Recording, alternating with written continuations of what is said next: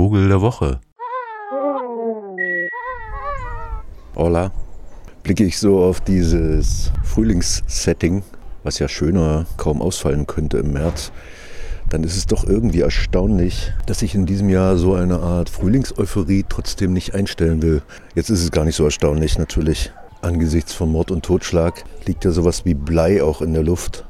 Und so ein leichtes Untergangsszenario und anlässlich der Fridays for Future Demonstrationen am vergangenen Freitag wollte ich mich diesem Gefühl mal widmen in unserem Vogel der Woche. Also jetzt weniger dem katastrophischen, sondern dem beschworenen, ja eigentlich, wenn man so will, suizidalen Charakter des Kollektivwesens Mensch, der da bei diesen Demonstrationen beschrieben wurde oder den wir vielleicht auch in anderer Ausformung in der Ukraine gerade beobachten können. Das Konzept der Selbsttötung ist ja in der Tierwelt ein eher rares Phänomen und unter Wissenschaftlerinnen und Wissenschaftlern natürlich auch umstritten, ob es sich hierbei um ein ähnliches Konzept wie bei der Tierform Mensch handelt. Denn eine aktive Entscheidung zu fällen setzt ja ein Konzept des Ichs voraus und auch eine Fähigkeit sozusagen den Tod als Ende des eigenen Lebens überhaupt wahrnehmen und reflektieren zu können und auch ein Zukunftskonzept zum Beispiel. Also all das, was bei einer menschlichen Selbsttötung wahrscheinlich auch eine Rolle spielt. Wobei man vielleicht beim Delfin sagen könnte, der hat schon die Fähigkeit, sich selbst zu reflektieren, der hat sich nur anders entschieden, eher im Moment zu leben. Bei Delfinen kommt sowas im Übrigen auch vor. Also wenn in Gefangenschaft und einer ja per se dann nicht artgerechten Haltung ein Delfin sozusagen traumatisiert wird, dann kann es passieren, oder auch wenn ein Partner stirbt, Delfine nennen sich auch beim Namen, ne? Wussten Sie das? Also die haben unterschiedliche Namen füreinander, dass dann ein Delfin so lange gegen den Beckenrand schlägt, bis er letztlich stirbt, also eine Art aktive Selbsttötung. Und das ist ja eines der höher entwickelten Säugetierarten, wo man nicht so ganz genau um die kognitiven Fähigkeiten Bescheid weiß, nur dass sie eben offenbar sehr klug sind. Aber das Konzept der Selbsttötung ist natürlich auch von anderen, vielleicht weniger hochentwickelten Lebewesen bekannt. Ich glaube, das, was einem sofort einfällt, sind die Lemminge. Ne? Wobei es sich hier ja aus wissenschaftlicher Sicht wohl eher um eine Art Herdenmechanismus handelt und Futtersuche, Arealausweitung und dann eher ein Unfall. Also diese wiederkehrenden über die Klippe springen Geschichten. Aber es gibt ja zum Beispiel auch bei Skorpionen sowas, dass die wird gern mal in Nordafrika oder auch in Südamerika mit gespielt, dass da so Feuerringe um so einen Skorpion gezogen werden mit Benzin und die dann in dieser Aussichtslosigkeit, dem entfliehen zu können, ihren eigenen Stachel sich in den Hals rammen könnte man natürlich verhaltensbiologisch sagen, ja, um diesem Stress ein Ende zu bereiten, also als, also als ganz klassische Stressreaktion. Aber dann gibt es sowas wie bei vielen staatenbildenden Insekten, dass ein Großteil eines Staates sich opfert Jetzt fange ich gar nicht an, über die Drohnen bei den Bienen zu reden, das kennen Sie ja. Aber bei Wanderameisen gibt es das ja auch, wenn die einen Fluss überqueren, dass dann die so quasi eine fließende, mit dem Fluss fließende Brücke hineinbauen, die natürlich logischerweise nicht alle Ameisen überleben werden, wo sozusagen ein Teil des Volkers quasi dazu da ist, dem anderen Teil das Überleben zu sichern.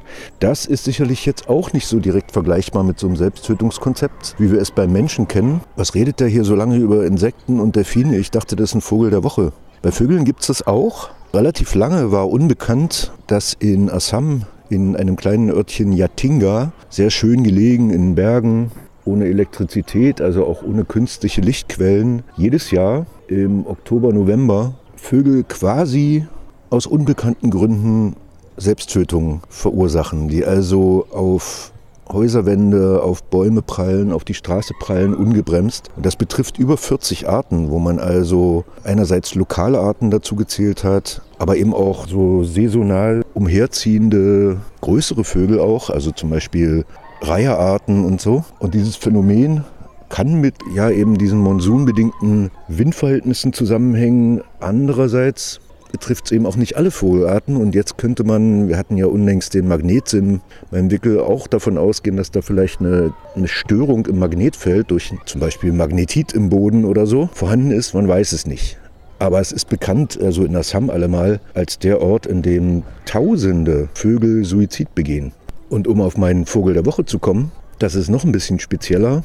In der Region Chimborazo in Ecuador, im Hochland der Anden, gibt es einen See, der vulkanischen Ursprungs ist und unter den Einheimischen als heilig gilt. Und der sorgt dafür, dass eine Limikolenart, also so eine Strandläuferart, nämlich der Prärieläufer, der da nur auf dem Durchzug ist, im Herbst zu Hunderten in diesen eiskalten See stürzt und stirbt. Und nur diese eine Vogelart. Also da ziehen natürlich auch andere Vögel lang, beziehungsweise leben natürlich auch andere Vögel.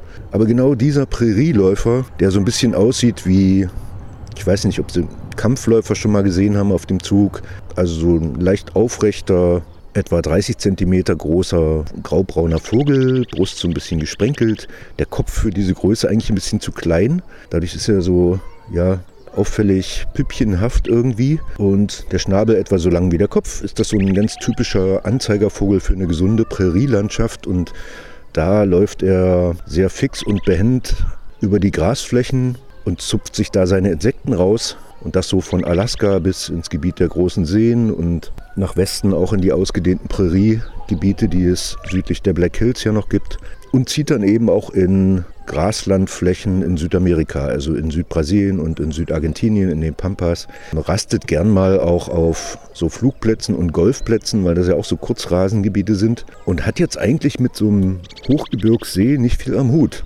Aber es ist so, dass die Bewohnerinnen und Bewohner dieser etwa 4000 Meter hoch gelegenen Wasserfläche dort, also natürlich nicht der Wasserfläche, sondern des Umlandes, dass die eigentlich schon jedes Jahr darauf warten, denn sie halten wiederum dieses, diesen Suizid des Upland Sandpipers oder Prärieläufers für ein, wie so eine Art Opfergabe an die kommende Regenzeit und auch an die Heiligen des Ortes. Denn dieser See, dieser vulkanische See, ist heilig. Wissenschaftlerinnen wissen nicht genau, warum das so sein könnte. Es kann sein, dass da irgendwelche giftigen Gase eine Rolle spielen, aber dann fragt man sich, warum diese eine Art. Es kann aber auch sein, dass das so ein Wechselspiel war, dass diese ziehenden Regenpfeifer einfach so begeistert von der Schönheit der Region waren, dass sie einfach dachten, so im mephistolischen Sinne, verweile doch, du bist so schön. Und einfach dachten, ja, wenn es am schönsten ist, soll man aufhören. Und dann, naja, wie das so ist, macht es einer, machen es mehrere. Vielleicht ist es einfach auch nur kollektiver Unfug ja, irgendwie so eine Art, nach langer Reise gibt es dann auf einmal da unten so ein Spiegelbild, nämlich so eine Seefläche.